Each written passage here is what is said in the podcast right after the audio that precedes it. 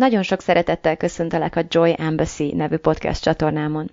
Smith Sandy vagyok, professzionális life coach és mindset mentor, és ezzel a podcasttel abban szeretnék segíteni, hogy kiszabadulj az elméd és a körülményeit fogságából, elkezdj tényleg élni, és te magad is öröm nagy követté válj.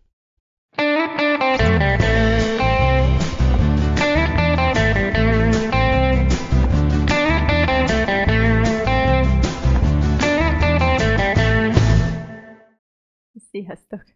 Keresem itt a telefonomat, mert nem vagyok benne biztos, hogy minden jól működik. Sosem vagyok ebben teljesen biztos. No meg azért is, mert irodát váltottam, és ide be fog sütni nem sokára nap. Lehet, hogy arrébb is kell mennem, és a telefonomnak nem tesz jót, hogyha telibe kapja. Na, ilyen elemekkel küzdök, amiket egyébként imádok. Nagyon örülök, hogy végre rám süt a nap munka közben. Ma a pánikról fogok beszélni, ugyanis hát az van, hogy hogy hát minden napra jut valami most már, nem? Tehát ezért mondhatjuk azt, hogy felgyorsultak az események, meg mint a tanúban, abban a klasszikus filmben így érezhetően a helyzet fokozódik, és tényleg akár merre kapkodjuk a fejünket, így azt se tudjuk már, hogy melyik pofon honnan érkezik, és még fel sem álltunk az előzőben, de már is jön a következő. És olyan események vannak bennünk, olyan megkörülöttünk az országban, a világban, globálisan, mindenhol, hogy uh, alapvetően folyamatosan, a, tehát hogy egyrészt mindannyiunkat érint, vagy hogyha nem is érint közvetlenül, akkor a hatása érint mindannyiunkat, tehát egész egyszerűen tényleg olyan helyzet van most a világban, ami alól nem tudjuk emberi lényekként igazából kivonni magunkat teljes mértékig, és, és és egyszerűen nincs hová bújni, tehát itt a bolygó meg, megszabja a kereteinket, hogy, hogy ki meddig bujkálhat, vagy hová próbál menekülni. A másik meg az, hogy a legtöbb ilyen esemény, amivel szembesülünk mostanában nap mint nap, azok ezeket a túlélő reflexeinket, a túlélő gombjainkat nyomkodják, és ezzel tulajdonképpen egy ilyen folyamatos, vagy állandósult stressz állapotot, egy ilyen üs vagy fus helyzetet, állapotot tartanak fent az agyunkban, vagy, vagy tartódik fent az elménkben, amennyiben mi ezt uh, engedjük.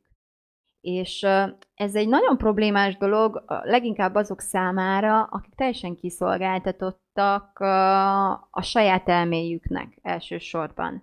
Mert lássuk be, olyan uh, eseményekről, vagy olyan országos vagy globális intézkedésekről, folyamatokról beszélünk, ami, aminek mindannyian ki vagyunk téve, tehát mindannyian csak passzívan és kiszolgáltatottan figyeljük a többségét, egész, egész egyszerűen ennél sokkal több mindent nem nagyon tehetünk ellenük, vagy, vagy beavatkozásképpen, de hogy az elménkben mi zajlik le mindennek a hatására, és hogy ezeknek a folyamatoknak mennyire vagyunk a tudatában, mennyire vagyunk az ismeretében, és mennyire rendelkezünk képességekkel, készségekkel, hogy ha szükségesnek látjuk, akkor ebbe bele tudjunk avatkozni. Hát ez egy óriási aduász a kezünkben azoknak, akiknek ez megvan, és azoknak, akiknek meg ez nincs meg, azokat arra biztatok, hogy tanuljatok erre eszközöket. Muszáj. Tehát, hogy én nem, én nem tudom most már elképzelni, hogy ebben a világban hogy lehet reggel felkelni és levegőt venni, anélkül, hogy az ember képes lenne kezdeni valamit a gondolataival és a gondolatok hatására bennünk létrejövő érzésekkel.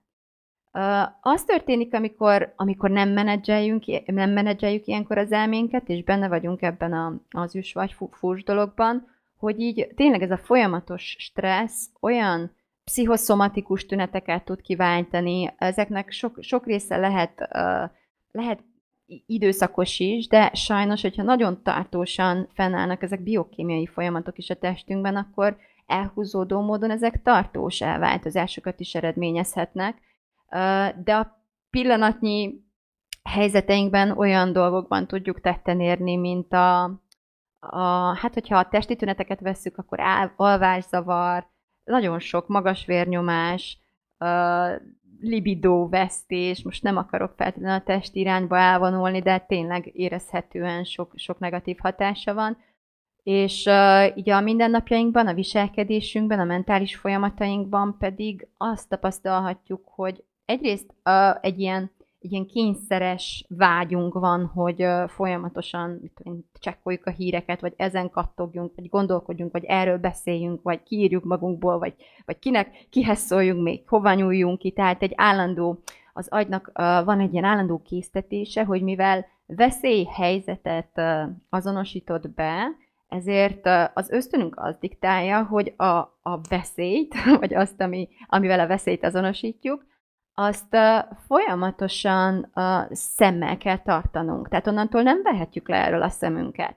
Ez az a késztetés, ami arra hajt minket, abba hajszol bennünket, hogy tényleg folyamatosan csekkoljuk a híreket, akkor is, hogyha olyat is találunk ott, ami, ami, amihez igazából nem feltétlenül van most sok közünk, meg úgy egyáltalán nem érint bennünket közvetlenül, de a, ez a lavina hatáshoz meg mindenképpen hozzájárul, hogy egyre egy kisebb kő, egyre nagyobb ilyen hókupaccá gördül, és igazából katasztrófába tud sodródni, hogyha ismétlem nem tudunk, vagy nem akarunk ezekbe a folyamatokba beavatkozni.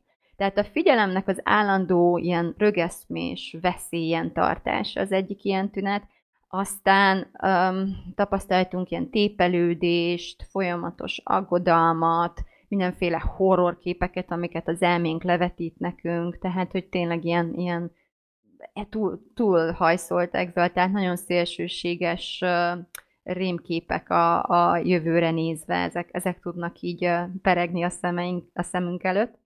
Aztán tapasztalhatjuk azt, hogy, hogy úgy csökken a döntéshozatali képességünk, tehát hogy miközben ennyire így a rémképeinkbe vagyunk, lehet, hogy így a mindennapjainkkal meg egyre kevésbé tudunk, tehát a, a pillanatnyi előttünk levő dolgokkal egyre kevésbé érezzük magunkat képesnek megbirkózni. nem tudom, feltornyosul a mosatlan haloma, a gyerekeinkkel nem tudunk olyan türelemmel bánni, vagy még olyannal se, mint eddig, vagy, vagy tényleg ilyen nagyon egyszerű dolgokat halogatunk, tehát a legapróbb döntéseinket sem tudjuk, vagy akarjuk meghozni.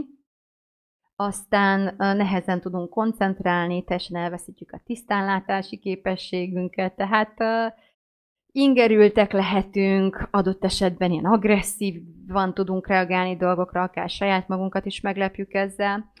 Úgyhogy elég, elég kellemetlen uh, rövid távú és hosszú távú hatásai is tudnak annak lenni, hogyha nem tanulunk meg valami, valamilyen módon beleavatkozni azokba a mentális folyamatokba, amelyek így a, a külső események hatására ilyen gomnyomkodó alapon így bekapcsolódnak bennünk. Úgyhogy én azért hívtalak ma össze benneteket, és arról fog szólni ez a mai live, ez a podcast, ez a heti podcast, hogy, hogy igazából nekem mi a stratégiám, amit most már volt alkalmam, kaptam kellő gyakorlási lehetőséget arra, hogy, hogy, hogy tényleg ilyen rutinra járassak, és, és igazából egy sémát készítsek abból, hogy hogyha újabb helyzet van, ha újabb ilyen válság helyzet úgymond áll elő, vagy, vagy valami aktiválódik, ami nyomkodja ugyanazokat a gombokat, akkor az elmémnek már meg van tanítva, hogy mit, mit csinálunk ilyenkor. Tehát egyáltalán hogyan, hogyan kezeljük, hogyan, hogyan fogadjuk ezeket a híreket, mit kezdünk mindezzel. Az első, amit én szoktam csinálni, az, az mindenképpen az, hogy tudatosítom azt, hogy a valóság az nem egyenlő a gondolattal, senkinek a gondolatával. Tehát amikor én meghallok egy hírt, vagy elolvasok egy hírt, vagy elolvasom valaki értelmezését erről a hírről, vagy meghallom a saját értelmezésemet a hírről, akkor nagyon fontos ezt tudatosítanom magamban, emlékeztetnem magam arra, hogy, hogy, hogy, ez, hogy ez nem, a, nem, nem maga a valóság. Ezek, ezek gondolatok, ezek értelmezések, ezek feltételezések, ezek következtetések, tehát lehet, hogy tényekből indulunk ki, de amikor belevonjuk a, a saját helyzetünket, és elkezdünk következtetéseket levonni, és elkezdünk ötletelni, és elkezdünk uh, ilyen uh, forgatókönyveket gyártani, uh, vagy elkezdjük megpróbálni kitalálni, hogy milyen folyamatnak mi lesz az eredménye, akkor nagyon-nagyon-nagyon fontos emlékeztetnünk magunkat, hogy, hogy bármilyen észszerűen is tudunk gondolkodni, bármilyen sok adat áll a rendelkezésünkre, még hogyha tényszerűek is ezek az adatok, tehát teljes mértékig megfelelnek a valóságnak, a következtetéseink akkor is örökké tulajdonképpen a, a gondolat filozófiai halmazába fognak tartozni. Csak akkor válnak valósággá, amikor térben, időben eljutunk odáig az időben, hogy, hogy valami a valóságban is be tudjon következni. Tehát egyszerűen nem tudunk másba kapaszkodni ilyenkor, csak úgymond a feltételezéseinkbe, vagy a, vagy a valóságról szóló történeteinkbe. Márpedig amikor a valóságról szóló történeteink inkább ilyen horror irányba visznek el bennünket, akkor, akkor nem járunk annyira jól azzal, hogyha ha ebbe kapaszkodni próbálunk, hanem inkább ab, akkor járunk jól, hogyha próbáljuk józanon tartani magunkat, és igazából folyamatosan visszahozni a figyelmünket a, a, a valóságos jelenre, tehát a, a, a pillanatnyi realitásra, ami, ami azt szokta jelenteni a legtöbb esetben, hogy uh, Byron Katie-nek a munkáját nem győzöm eleget idézni, hogy, uh, hogy amikor tényleg már így remegünk, megfigyelni azt, hogy tényleg képesek vagyunk szélsőséges érzelmi helyzetbe hozni magunkat, és teljesen szélsőséges érzelmeket átélni, miközben ha vissza tudjuk magunkat hozni az itt és mostba, a jelenbe, akkor azt tapasztaljuk, és ezt szokta kérni tőlünk Byron Katie, nyugodtan keressetek rá Google-ben, vagy, vagy YouTube-on, vagy vegyétek meg a, a könyveit, mert mindegyik szenzációs, hogy uh, egy picit csekkolj már vissza most a testedbe. És most egyébként ezt így el is végezhetjük együtt. Tehát figyeld meg azt, hogy, hogy hol vagy. Tehát így tudatosítsd magad körül a környezetet, vegyél mély levegőt, vedd észre, hogy eddig hogy vetted a levegőt, vegyél tudatosan néhány mély levegőt, és figyeld meg a testedet, és figyeld meg azt, hogy rendben vagy-e. Fázol? Éhes vagy? Fáj valamid? Vagy ilyenkor kiszokott derülni, hogy alapvetően azért rendben vagyunk. Tehát itt és most igazából minden rendben van. Béke van, csend van, madár csivitel nálam, besüt a nap, kapok levegőt, nem vagyok éhes, nem fázom, biztonságban vagyok. Ebben a pillanatban. És erre azért nagyon fontos emlékeznünk nagyon sokszor, mert ilyenkor kiderül, hogy a veszély ebben a pillanatban csak a fejemben létezik, csak a gondolataimban létezik. És most lehet azt mondani, hogy jó-jó, de mondjuk Ukrajnában meg nem, mert Ukrajnában is van olyan család most, ahol szerencsére éppen csend van, békesség, nyugalom, és ők is el tudják végezni ezt a gyakorlatot. És van olyan helyzet, amikor tényleg éppen nem vagy biztonságban. Tehát tényleg van az állapot, amikor éppen te éhezel, amikor éppen téged bombáznak, amikor éppen te vagy beteg, amikor éppen te szenvedsz.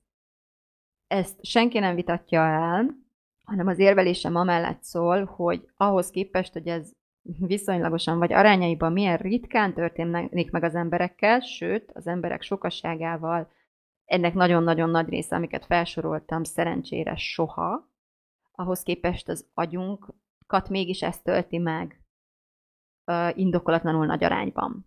Tehát a fejünkben mégis leképezzük ezt a háborús állapotot, a fejünkben mégis veszély van, a fejünkben mégis halál van, a fejünkben mégis éhezés van, a fejünkben fázás van, megfagyás, tényleg katasztrófa és tragédia.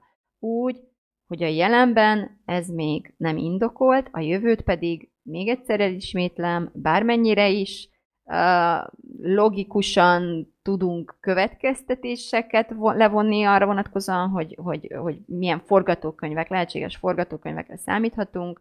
Valójában nem, nem tudjuk megjósolni, de ha meg is tudnánk, az még mindig csak egy jóslat lenne, még mindig csak egy fantázia, egy vélemény, egy feltételezés, egészen addig, amíg be nem következik.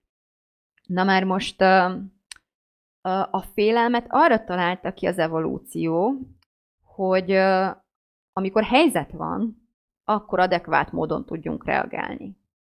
Tehát ha most bombáznak, vagy most fázom, vagy most kapcsolták ki a gázt, ha most kezdek éhes lenni, és nincs mit főzek, vagy miből főzek, akkor azokra a helyzetekre lett kitalálva a félelem, akkor kellene átélnem azt, a, azt az adrenalinlöketet, vagy azokat a hormonokat, amik akkor szabadulnak fel, úgy regulál a szervezetem, hogy adekvát módon kezdjek lépéseket tenni a túlélésemnek az irányába. Tehát a félelmet a, a konkrét helyzetekre találták ki, Amiben viszont mi uh, vagyunk, és találjuk magunkat, és tartjuk magunkat tulajdonképpen folyamatosan, az, az inkább a szorongás állapota. Ami, hát mondjuk ki, a félelem az hasznos ilyen értelemben, sőt, elengedhetetlen a túlélésünk érdekében, míg a szorongás az meg nem hasznos. Evolúciósan arra volt való a szorongás, hogy ott, amíg ülsz a barlangban, remélem nem fúr most valaki, vagy, vagy ha igen, akkor nem hallottátok. Tehát, hogy amíg ülsz a barlangban, se tudjál túlságosan ellazulni. Azért, mert nem lehet tudni, hogy mikor jön az a tigris, vagy mikor kell a mamut, tudod, mikor kell elmenekülni, meg különben is készülj a következő csatára, meg harcra. De igazából jelen pillanatban ez az ellenség úgymond az eseteink többségében, tehát a, azért hála Istennek a, a többségünk számára még mindig olyan megfoghatatlan, meg absztrakt, hogy igazából csak annyit érünk el ezzel a szorongással, hogy egyfelől nem tudjuk élvezni a jelent, nem tudjuk nem csak élvezni, nem tudjuk megélni a jelent, és nem tudunk, ahogyan korábban is említettem, adekvát módon reagálni a jelen aktuális kihívásaira. Tehát elengedjük a, a dolgainkat, elengedjük magunkat, elengedjük a gyerekeink kezét, olyan, um, olyan uh, láncreakciókat, negatív láncreakciókat indítunk el a szorongás hatására, amivel igazából csak fokozzuk, tettézzük a bajt. Vagy előidézzük. Nagyon sokszor ebből lesznek ezek az önbeteljesítő jóslatok, hogy, hogy túl izé, meg fogunk halni, meg, meg nem lesz munkánk, tehát mit csinálunk? nem hirdetünk, nem szerzünk ügyfeleket, feladjuk az egészet, tehát hogy nem, nem, nem úgy, mondjuk, hogy a vállalkozókhoz beszélek most, a vállalkozókhoz beszélek most, nem úgy veszünk részt az életünkben és a vállalkozásunkban, ahogyan akkor tennénk, amikor sikerre játszunk, meg alapvetően benne vagyunk ebben a kreatív, lendületes flóban, hanem ebből totál kiesünk, bőségmentalitásból pánikmentalitás, hiánymentalitás, szolgálatmód helyett ilyen harácsoló, gyűjtögető módba tud az ember ilyenkor átkapcsolni, vagy, vagy ilyen mindent felad, passzív, ilyen tanult tehetetlenség állapotába, tehát a, jelen, a jelent elkezdjük mérgezni a jövőre vetített fantáziáink miatt, a szorongásunk miatt, és ezzel valóban elindítunk, vagy, vagy megvalósítunk olyan folyamatokat, amelyek negatívak, és amelyek nem kellene szükségszerűen bekövetkezzenek, hanem nem is veszük észre, de mi magunk hozzuk ezeket létre, ezeknek a kontrollálatlan, elszabadult mentális folyamatoknak az eredményeképpen.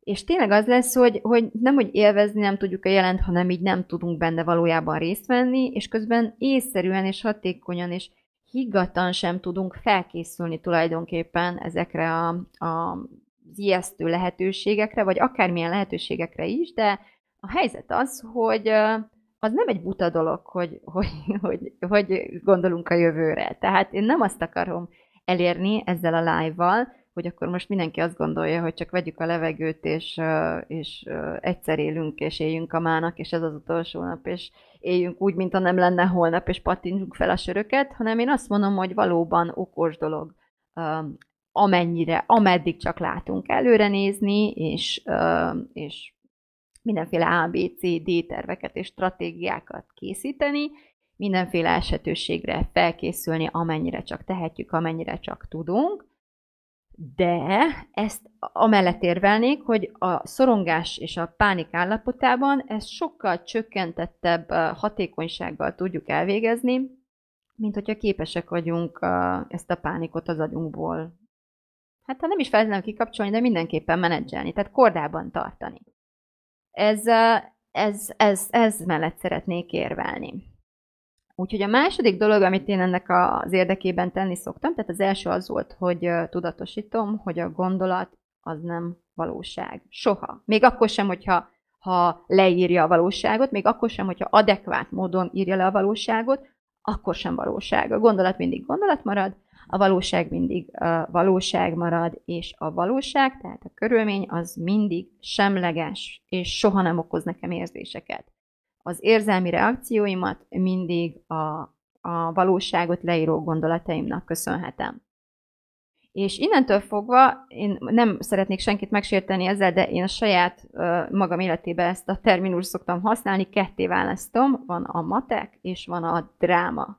És a matek lesz a valóság világa, ami a rideg tényekből áll, tehát nye, a, a, ebben a valóságban minden csak nyers, számadat, vagy nyers adat, nyers tény tulajdonképpen. Kicsit ilyenkor elképzelem, hogy meg kell mondani, hogy mit csinálna most egy pszichopata. A pszichopaták arról híresek, hogy nem különösebben kerülnek az érzelmeik hatása alá, amikor, amikor, amikor helyzet van, vagy tulajdonképpen soha, bármilyen helyzetben és hogy mindig ilyen nagyon rideg fejet tudnak gondolkodni, és éppen ezért a legjobban akkor tudnak tündökölni, amikor egyébként káosz van a világban, és, és tényleg minden a feje tetejére áll, ők ilyenkor, nem tudom, szuperhősként tudnak szinte aktiválni, pontosan emiatt, mert nem viszik, nem viszi őket magukkal, nem viszik őket, őket magukkal az érzelmeik. Tehát a matek világában minden csak számadat, és uh, itt nincsen helye sem az elveimnek, meg az eszményeimnek, sem az igazságkeresésnek, meg a, tehát hogy ez is az elveim közé tartozik. Szóval ilyen, ilyen fenkölt eszmékben, meg, meg filozófiákban, meg, meg ilyen politikai elvárásokban, meg világnézetekben, meg mit tudom én, itt, itt ennek nincs, nincs. Ez nem releváns, itt ennek nincsen helye, ide nem, nem vonjuk bele ezeket. És az érzelmeinket is kivonjuk ebből. És itt azt nézzük meg tényleg, hogy mi van, tehát mi történt, mi az új, mi az új számadat, mi az, új, mi az, ami megváltozott. Tehát ez egy egyenlet lesz, ahol vannak ismeretlenek, vannak ismert tényezők, vannak új ismeretlen tényezők, vannak változók, vannak változatlan, tehát hogy, hogy tényleg egy, egy, egy ilyen matematikai képletként tekinteni a világra ebben a helyzetben, és megnézni azt, hogy ó, tehát hogy minden probléma az csak egy, az tényleg csak egy matematikai probléma, aminek van megoldása. Alapvetően az egész élet ilyen problémák megoldásából áll, erről majd egy picit később beszélek a szemléletmód témakörénél, és egyszerűen fogadjuk a, fogadjuk a számadatokat, és próbálunk belőlük eredményeket kihozni.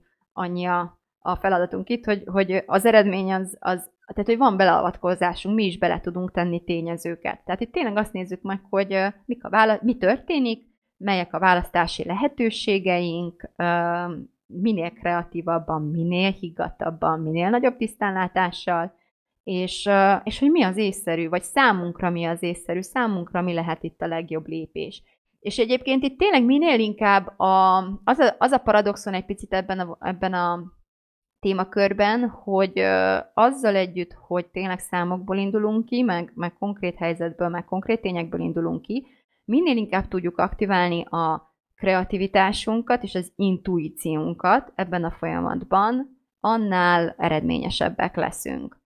És ennek egyébként vannak ilyen tudományos okai, most uh, idézhetnék egy kísérletet, vagy egy megfigyelést uh, olyan agykárosultaknál végezték el, ahol, ahol a jobb agyféltekének a, tehát olyan érzelmi központok sérültek, amelyek uh, szerepet játszanak a döntéshozatalban, míg nem a racionális uh, idegközpontok teljesen épek maradtak, tehát az illető személy tökéletesen tudott racionalizálni, teljesen átlátta az összes észérvet, tudott, tudott ilyen értelemben mérlegelni, de kiderült, hogy igazából a legegyszerűbb döntés mellett is, hogy most kávét iszol vagy teát, annyi uh, érvál racionálisan, tehát annyi számadat van tulajdonképpen, hogy még egy számítógép sem tudja követni az összeset és egymással szembeállítani ezeket, az emberi agy meg aztán pláne nem jut messzire ezzel, és igazából az volt a következtetés ennek a kísérletnek, hogy pontosan emiatt nem létezik racionális döntés, tehát végül, végül minden döntésünk intuitív lesz. Valahol mindig az érzelem fog az, lesz az a döntő tényező, amivel ez a mérleg mégis el tud dőlni egy vagy másik irányba. Tehát, hogy ebben a matematikai világban tényleg megnézzük, hogy jó, akkor mit vettek el, mi maradt, miből főzünk, és mi a legjobb, amit főzni tudunk, és nagyjából ennyi. És akkor ott van a drámának a birodalma, ami hát a gondolatainkból tevődik össze, tehát a, a, a történetről, amit elmesélünk magunknak, meg másoknak arról, hogy akkor itt tulajdonképpen mi is történik. Tehát a dráma világa a gondolatainkról szól, és a körülményeket uh, értelmező történetünkről. És,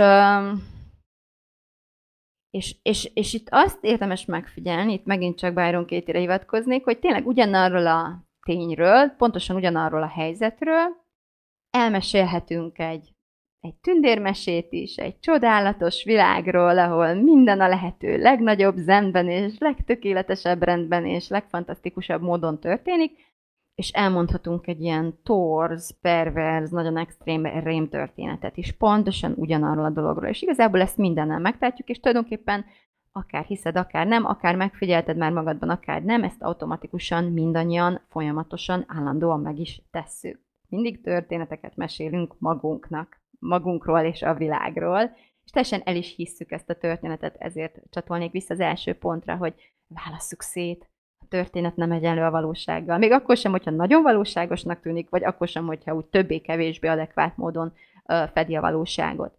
Na most ezzel a történet meséléssel, ez egy óriás, egy fantasztikus eszköz tényleg, tehát azért, mert a, ezt a bizonyos narratívát, ezt a történetet, ezt mi szabadon megválaszthatjuk. Gondoltad volna? Tehát ez egy másik uh, technika, ami végülis a, a, a pszichológia világában is egy, egy uh, eredményes terápia során tulajdonképpen annyi történik, hogy egy fájdalmat okozó narratívát, egy traumatikus újra és újra hát a sebeinket életben tartó, frissen, aktívan tartó történetet egyszerűen átfogalmazunk, vagy pszichológiai kifejezéssel élve átkeretezünk, átérjük a narratívát, és teljesen ugyanazt a történetet már egy olyan támogató, erőt adó módon kezdjük el elmesélni, elmondani elsősorban magunknak, anélkül is akár, hogy ezt észrevennénk, hogy, hogy, hogy a, a történetből fakadó sebeink, sérüléseink, korlátaink egész egyszerűen megszűnnek, már pedig minden akadály valójában mentális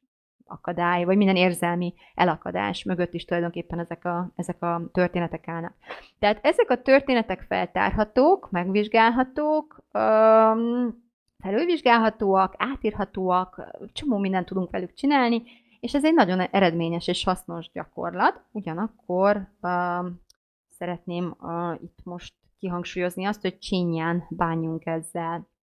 Nem olyan régen, a, katásnapon, tehát azt hiszem két nappal ezelőtt, vagy három nappal ezelőtt, az egyik a vállalkozói csoportba becsúszott egy poszt valakitől, aki azonnal meg akarta lovagolni azt, hogy de nézzünk erre pozitívan, és miénk a világ, hogyha pozitívan nézzünk rá. Az volt az érdekes egyébként számomra ebben a posztban, kurvára felidegesített, azért ezt így mellé kell tennem, és most pedig azt is mellé kell tennem, hogy eh, így, így fogalmaz egy normális ember, ahogy most mondtad, tehát így nagyon benyomta rajtam a trigger gombot, eh, és nem csak rajtam, de amikor nem normális ember vagyok, hanem felszem a kócskalapomat, akkor átfogalmazom, erre a hatásra, ami ez a poszt volt, az én elmém olyan gondolatokkal reagált, amelyek miatt nagyon felzaklattam magam. Tehát nyilván nem ez a személy, nem ez a posztoló, hogy nem a posztja bosszantott fel, hanem, hanem a saját gondolataim, amiket mellé társítottam, de hát azok nyomdafestéket nem nagyon tűrnének.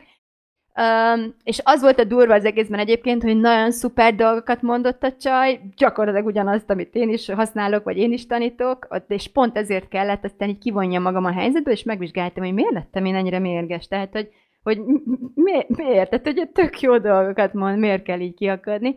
És rájöttem, hogy egy kicsit olyan, olyan, az a fajta tapintatlanság, és ezt most mellé tenném ismét, hogy ez az én értelmezésem volt arról, hogy itt mi történt, tehát uh, ez csak az én véleményem, de, de egy olyan metaforával állt elő az anyam, hogy ez kb. olyan, mint hogyha elmennék egy temetésre, és ott kezdeném el a névjegykártyámat a gyászoló ezének, hogy hívják ezeket? A gyászmenetnek így, így azért úgy odaadni, hogy azért ugye tudod, hogy minden körülmény semleges. Tehát ugye tudod, hogy most neked nem muszáj sírnod, mert mert uh, oké, okay, hogy meghalt az egyik legfontosabb szeretted, de ez csak egy semleges körülmény, és a gondolataid, ha átkapcsoljuk őket, és akkor egyből itt fogsz kacagni a, a halott titoron.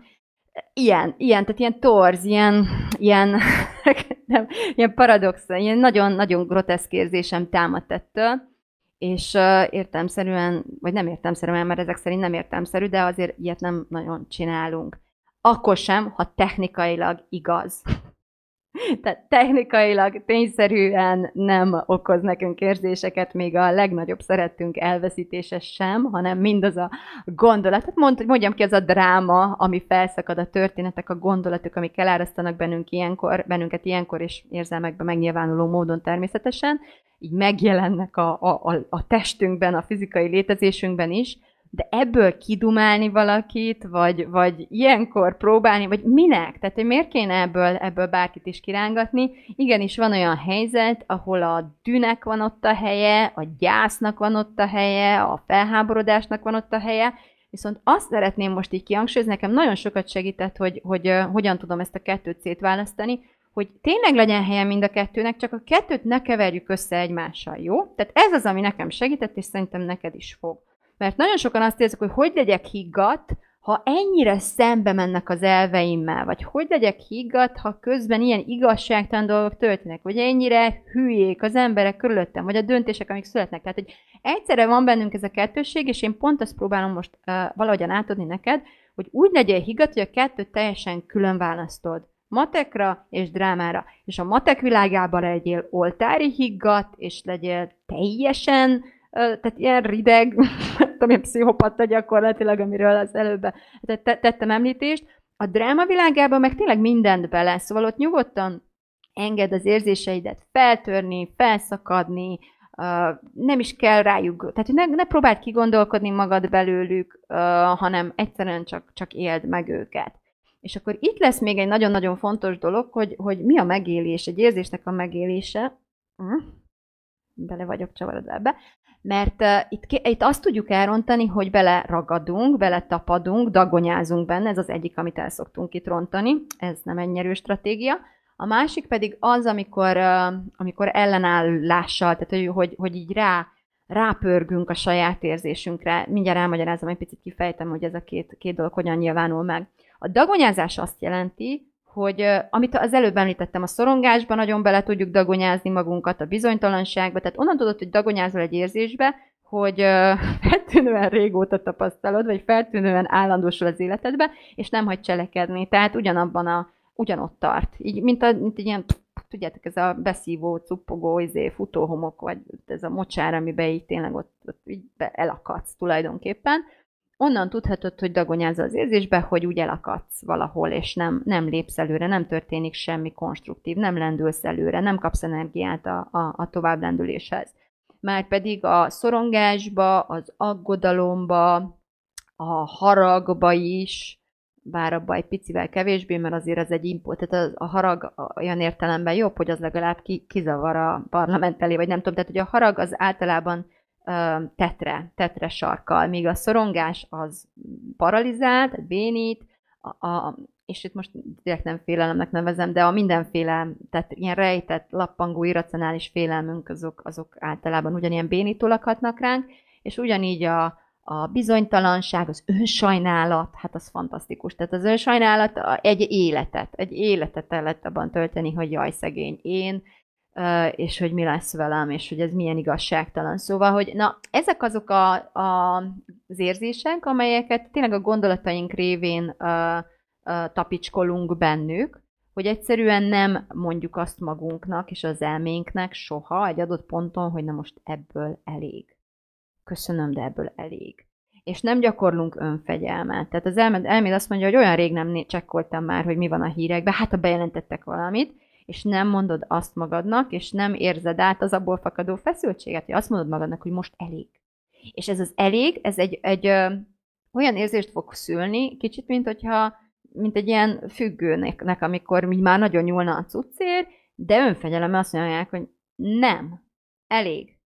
És ez nem lesz jó érzés. Tehát itt, itt, egy, itt van egy másik problémánk, hogy az ösztön az diktálná, hogy de-de, nyúljunk a következő sattér, a következő cuccér, a következő löketért, és az önfegyelem mondjatja velünk azt, hogy nem, ezt most leállítjuk, ebből elég, és ott a kettő között egy ilyen, egy ilyen, um, egy ilyen kínzó késztetést fogok érezni. Tehát egy, egy, egy vágyat, hogy csinálok valamit, amit mégis önfegyelemből visszafogok, átélem ezt a kielégületlenséget, és uh, már ha átélem, mert általában sajnos nem annyira félünk ettől, vagy annyira utáljuk ezt az érzést, hogy inkább nem akarjuk átélni, hanem vagy így lenyomjuk, de az nem szokott hosszú távon sokáig működni, az olyan, mintha ilyen strandrablát próbálnál a víz alatt tartani, vagy pedig előbb-utóbb úgyis a Telexen találod magad, vagy akármelyik hírportál, hírportál is a kedvenced, és szinte észrevétlenül, tehát önkéntelenül tényleg, hogyha egy pillanatra, én olyan csak az izét akarom megnézni az időjárást, és már, már ott vagy, hogy fél órája görgeted le a hírfolyamot, tehát, hogy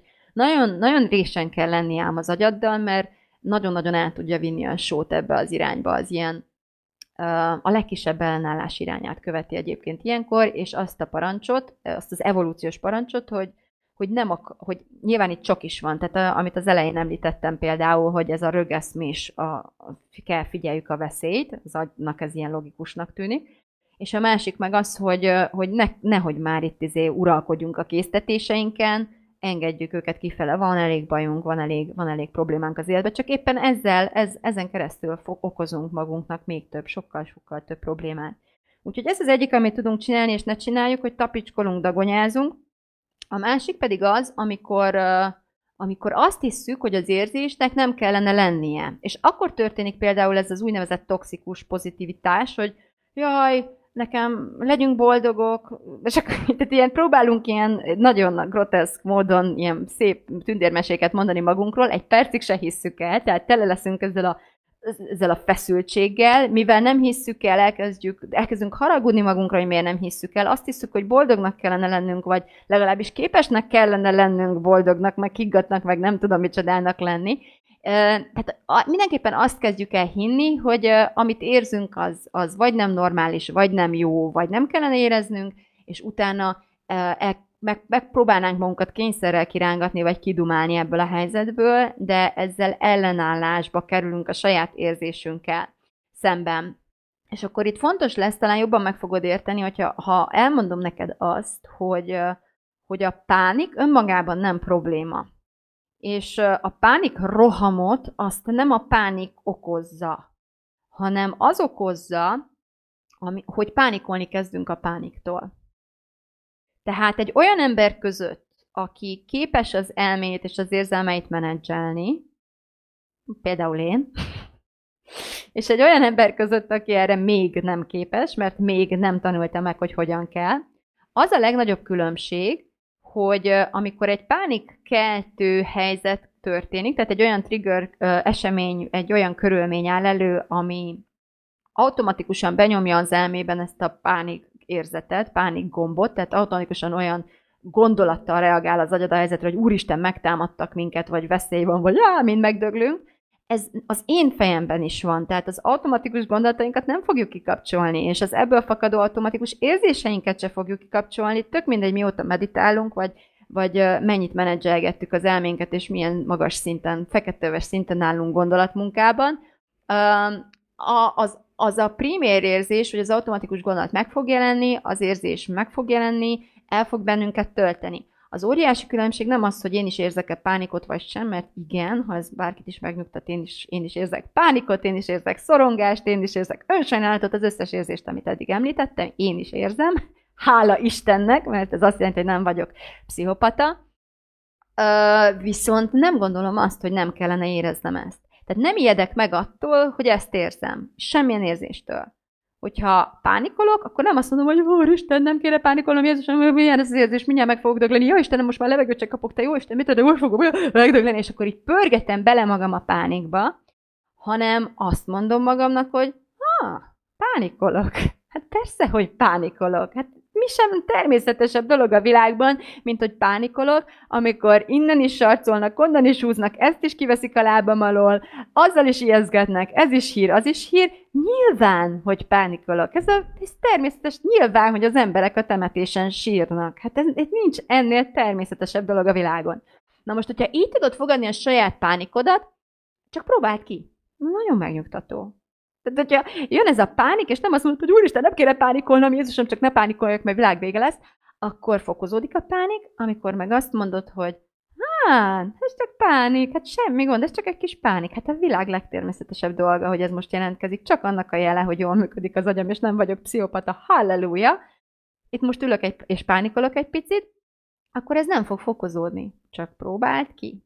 És ezt egyébként, hogyha van hajlamos vagy pánikrohamokra, vagy ilyesmi, akkor is javasolnám hogy figyeld a gondolatodat, és próbáld normalizálni azt, amiben éppen vagy, ahelyett, hogy így nem akarnád átélni, egy, egy másik technika, vagy egy kicsit szélsőségesebb elmozdulás ennek az, hogy na akkor mindent bele. Hát akkor pánikoljunk rendesen. Na, akkor elő azokkal a hírekkel, popcorn hogy gyerünk most, és akkor te, be, beállítom mondjuk az időzítőmet, én szeretem ezt használni, hogy így rájövök arra, hogy hát én most egy tizé meditálhatnék, egyébként szó se róla meditálj, tehát ha képes vagy rá, akkor a, a legjobb, amit tehetsz. Az tényleg az, hogy a, és a pánik esetében is, tehát hogy ez olyan uh, ilyen paraszint, jól mondom, szimpatikus tünetekkel, tehát olyan, olyan tünetekkel, olyan testi tünetekkel szokott együtt járni a pánik akár, hogy, hogy így elkezdesz így hiperventilálni, gyorsabban veszed a levegőt, szóval, hogyha semmi más nem csinálsz, csak elkezded ezt a légzést szabályozni, akkor az agyad azt az üzenetet kapja, hogy még sincs veszély, tehát most már megnyugodhatsz. És ebbe is betudsz tényleg a légzés a legegyszerűbb eszköz, hogy hogyan tudsz a,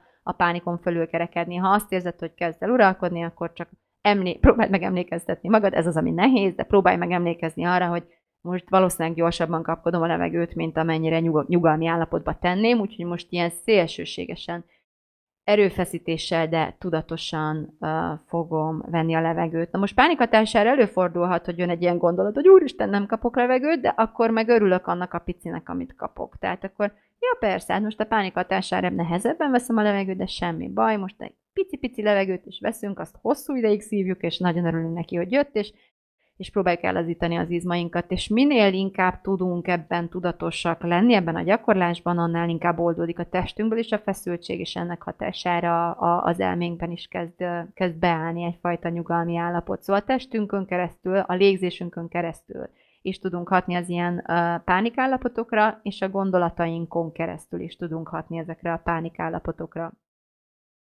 Uh, mit, mit akartam itt még elmondani? Hogy igen, ez egy tök jó technika egyébként, hogy időzített módon. Tehát ha azt érzed, hogy, hogy neked már pedig azért igényed van ventilálni, neked igényed van dühösnek lenni, neked igényed van szorongani, neked igényed van egy csomó mindenre, akkor ne zárd el teljesen magad ettől, mert akkor azzal csak ellenállást okozol magadnak, nem mondd azt, hogy jó, ettől eddig este kilenckor, hogyha az agyad ö, akarna paralizálni egy kis, egy kis ö, szorongással, amikor egyébként neked dolgoznod kellene, akkor tudsz ilyenkor szólni az agyadnak, hogy Á, hallom, amit mondasz, de este kilenctől jó? Tehát lefekt, lefektetjük a gyerekeket kilenc és fél, tízig vagy tízig, mindent bele, csak szorongani és pánikolni fogunk, de most légy szíves egy picit, ezt most halasszuk el, mert dolgom van, oda kell figyelnem. Én nem tudom, hogy hogy vagytok ezzel, de nekem baromira működik ez. Tehát tényleg megbeszélem az agyam, hogy figyelek rád, értem, hogy igényed van egy kis pánikra, meg is adom, semmi baj nincs a pánikkal, de most dolgunk van, most feladat Most térjünk egy picit vissza a matekra, és akkor ezt majd megoldjuk később. Tehát emlékezzünk még egyszer arra, hogy a, a dráma világában viszont helye van az érzéseknek, az összes érzésnek helye van. A, nem az a megoldás, nem kell az érzéseink ellenében cselekednünk, nem kell az érzéseinkkel szembeszállnunk. A világért sem szabad a, a célunk, célkitűzését tenni, hogy bizonyos érzéseket megszüntessünk, vagy ami még rosszabb, elkerüljünk. Tehát soha nehogy, Atya Úristen, a, a, a bele, belekeveredjünk valamilyen érzelmi állapotba. Nem, semmilyen érzéstől nem félünk. Bármelyik nyugodtan, nyugodtan nyissa ki az ajtót, sőt, nyitva vagyom neki, pánik, szorongás, gyertek, mind az összes őrsajnálat, mind jöhettek, de nem foglalkozom veletek mentálisan, tehát a, gond, a, a titeket okozó történeteimben nem csavarodok bele, ehhez viszont önfegyelmet használok, és, és, és, és, és mit akarok mondani, hogy nem, nem próbállak így, így meg, megválni, nem, megszabadulni, elnyomni, elfolytani benneteket, mert egyszerűen félek tőletek, gyertek be nyugodtan, aztán majd elmentek, ha, ha végeztetek. Úgyhogy uh, itt, itt ennek van, van helye. És én ezt a belső diszonanciámat, hogy hogyan legyek egyszerre asszertív, hogyan legyek egyszerre kimért, és, és uh, higgadt, és rideg, ha úgy tetszik, és stratégikus, és, és hogyan tudom megtenni a számomra legjobb következő lépést, és nem érzelmi alapokra fektetve, vagy nem ilyen korlátozó kötődésekbe bele, belegabajodva, hanem, hanem tényleg a teljes képet és sokkal nagyobb saktáblán játszva.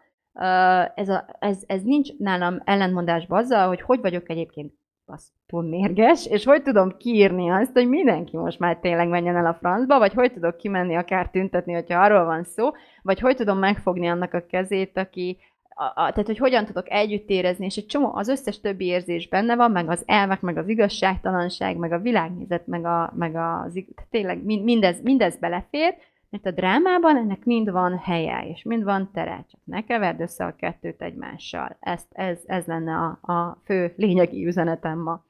És akkor végül még, még egy olyat tudnék felkínálni, hogy tényleg olyan perspektívaváltásokkal tudod magadat kizökkenteni egy picit, mint az egyik kedvencem, amire rájöttem és megfigyeltem, az az, hogy tényleg abban szoktunk létezni nagyon sokszor, nagyon sokan, hogy, hogy mindig van egy nagy probléma az életünkben, amit meg kell oldani, és hogyha azt megoldottuk, hát akkor Hawaii. Tehát ugye akkor utána már, érted, akkor már ott már, már nincs baj. Hát ott már mi, mi, mi, mi jöhet, mi történhet.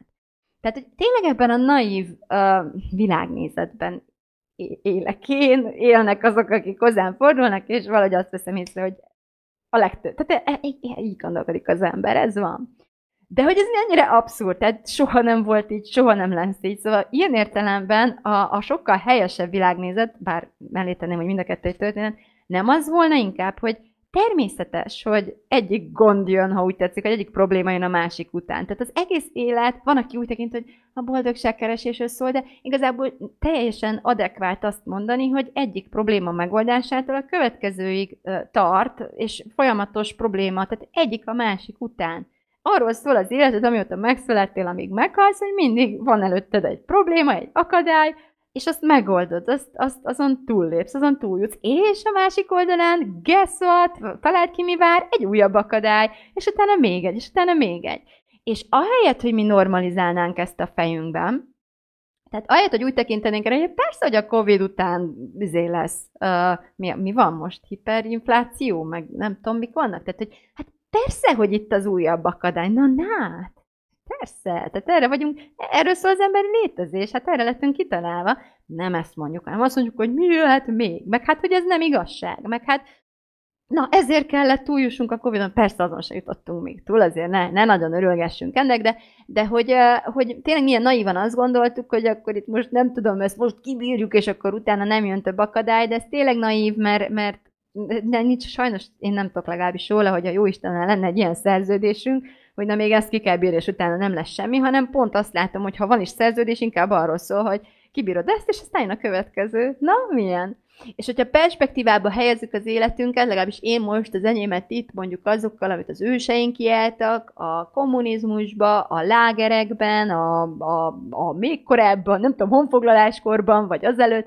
Tehát, hogy, hogy, hogy mindig voltak ezek a kihívások, mindig volt valami nyűg, valami baj, valami nehézség, és lehet, hogy kell is, hogy legyen. Tehát, hogy lehet, hogy mi emberek tényleg nem arra vagyunk kitalálva, hogy milyen jót fogunk nyaralni évvégén, vagy nyáron, tudom én, Horvátországban, és hogy ez legyen a legnagyobb gondunk, hanem, hanem hogy időnként sajnos a létezés, vagy nem sajnos, a létezésünkkel teljesen szervesen együtt jár az, hogy nehézségekkel beütközünk, nehézségekkel kell megbirkóznunk, akár szenvedést, rossz érzéseket kell tartósan, húzamosan kibírjunk, kiálljunk, és ilyenkor milyen jó, hogy reziliensek vagyunk, ilyenkor milyen jó uh, felismerni azokat a, az erőforrásainkat, amelyek lehet, hogy addig annyira rejtőzködtek, hogy nem is tudtunk róluk. Lehet, hogy ilyenkor leszünk nagyon leleményesek, ötletesek, kreatívak, uh, intuitívak, ilyenkor szólal meg bennünk az összekapaszkodás,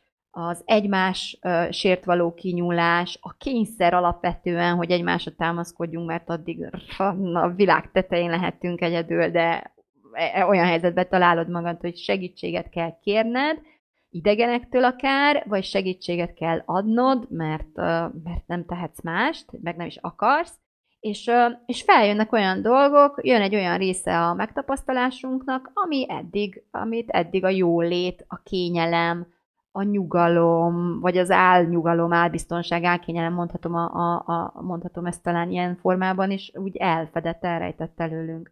Úgyhogy ez a, ez a perspektíva váltás, amiről én sokat beszélek ilyen jogosultságérzet címszó alatt, hogy, hogy miből, miből indulsz ki, hogy te jogosult vagy boldognak lenni, meg jogosult vagy a békére, meg jogosult vagy a horvátországi nyaralásra, meg jogosult vagy a, a pénzre, a biztos, tehát az összes dologra, amit, amit úgy érzed, hogy, hogy most igazságtalanul elvesznek tőled, vagy pedig abból indulsz ki, hogy jogosult voltál megszületni, mert megszülettél, és jogosult leszel meghalni, mert ez valószínűleg be fog következni. De a kettő között, hova nyújtod be a számlát? Tehát a kettő között semmire nem ígértek neked semmit, senki nem tett neked semmire garanciát, senkivel nem áll semmiféle olyan szerződésben, amit tulajdonképpen többre tudnál használni, mint hogy kitöröld vele a seggedet adott esetben, és hogy, hogy el tudod ezt fogadni. Tudsz abból kiindulni, hogy aha, tényleg, tehát hogy valószínűleg a, a minden más csak, csak illúzió volt. Tehát az összes ö, ö, szerződés, amivel magunkat, emberek, mi, mi emberek áltatjuk magunkat, meg így lobogtatunk egymás arcába, ahogy mondom, kitörölhetjük vele tulajdonképpen a segünket, ilyenkor derül az ki, hogy ez mind a, a vélemény, a gondolat lufiba tartozik bele, és a valóságnak meg közben egészen más működési elvei és egészen más tervei vannak velünk, vagy úgy egyáltalán magukkal. Na, ilyenkor van az, hogy a, a fiam ordítja a lányom nevét, aki csak azért se válaszol, és a fiam egyre hangosabban kiabál. Úgyhogy ez egy tök jó jelzés annak, hogy, hogy a végszó lassan bekövetkezzen. Ja igen, még én mindig ezt elfelejtem, de basszus, gyerekek, mikor akartok jelentkezni a programomba, a kitalálom, megcsinálomba, vagy bárkinek másnak az olyan programjába, ahol megtanultok valamit, amit ti akar, ami nektek segít, tehát ha meditálni akarsz, akkor nálunk nem sokat fogsz meditálni, tehát meditációs tanfolyamra menjél. Ha jogázni akarsz, vagy természet járni, vagy nem tudom, valami más módon akarod megtanulni, ninja iskolába mondjuk, mondjuk a miénk egy ilyen agy ninja iskola, de de ha, ha más módon, akkor más, másmilyen módon, de mikor akarsz már végre arra figyelmet, akár pénzt, tudatosságot fektetni, időt fektetni, hogy, hogy megtanulj bánni magaddal, az elméddel, hogy megtanuld menedzselni a benned lezajló folyamatokat, mert nincs ennél jobb helyzet a világon, a, mint ami most van, ami arra emlékeztet, hogy, hogy semennyi kontrollod nincs kifele. Ez nagyon sír a fiam, mert nem hallgattak rá. Mindjárt csend lesz. Igen, tehát, hogy, hogy, hogy a, a tehetetlenségérzésünk abból fakad folyamatosan, és ez most nagyon fontos lesz, ezt húzzuk alá háromszor, hogyha az írásban lenne, akkor vastagon és döltbetűvel, a tehetetlenségünk minden helyzetben csak és kizárólag abból fakad, hogy egy olyan dolgot akarunk kontrollálni, amit nem tudunk.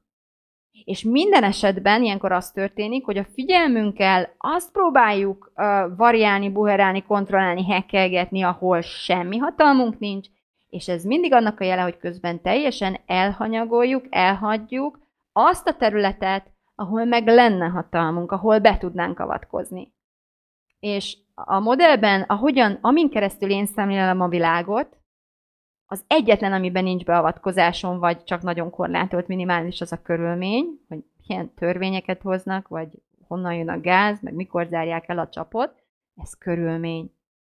De a modellnek az összes többi része fölött teljhatalmam van a gondolat, az érzés, a saját cselekvésem és annak az eredményei, azok az én uh, hatáskörömbe tartoznak.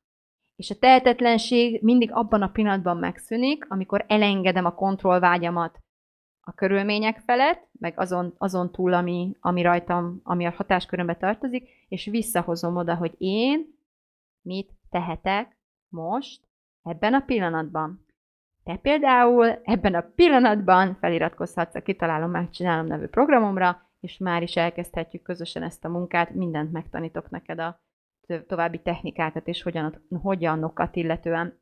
Nekem lenne egy olyan kérésem, hogy osszátok meg a videót, osszátok meg, holnap fog kijönni a podcast verziója is, a Joy Embassy-n, azt lehet Spotify-n, iTunes-on, mindenhol hallgatni, osszátok meg kérlek, és tényleg, akinek ez gondot okoz a mindennapjaiban, ahelyett, hogy megvárná, hogy ez testileg, lelkileg és tényleg fizikai eredmények tekintetében láncreakciószerűen valami nagyon-nagyon rossz dolgot idézzen elő, teljesen ok nélkül, mert ebbe lenne beavatkozása, keressen engem meg, és, és, és tanuljuk meg együtt, hogy hogy lehet ezeknek, ezeknek gátat szabni, vagy hogyan lehet ezeket konstruk, konstruktív mederbe terelni, mert lehet. Oké? Okay? Lehet. Látom, hogy nem írtok kérdéseket, úgyhogy elköszönök. Sziasztok, szép napot kívánok!